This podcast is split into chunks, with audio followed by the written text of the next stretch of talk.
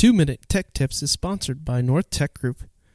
When your business needs a local, reliable, and knowledgeable IT staff, NTG is your best solution. Find more info at ntgak.com.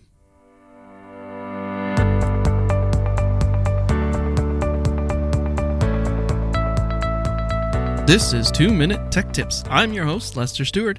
In this series, we are discussing business cybersecurity and what you need to know to protect your business.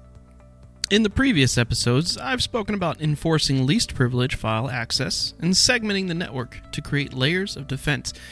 The final steps involve authentication, logging, and encryption. Authentication is simply a way to identify who is trying to gain access. It can be a username and password, biometric authentication, or something physical like a keycard. But anytime you can, multi factor authentication should be used, just to create that extra protection from bad actors. Logging is an IT professional's favorite tool. This allows for digging deep into an issue and tells the story of what's going on inside a PC or on a network. For the Zero Trust application, it would be used for transparency of traffic inside the network. This would allow the IT staff to make sure there's no unauthorized access and close security holes when found.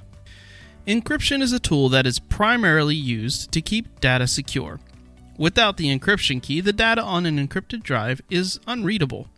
This tool should be deployed whenever possible, again, as an added layer to keep out the bad guys. Implementing these elements along with the other steps we've talked about will give your network and critical info the best chance against an attack from inside or outside the network. On the next episode, I'll be discussing how to maintain your zero trust network. If you need any information on this subject, please let North Tech Group know by visiting our website, ntgak.com. Thanks for joining me, Lester Stewart, for your two minute tech tips helping you keep safe in your cybersecurity world.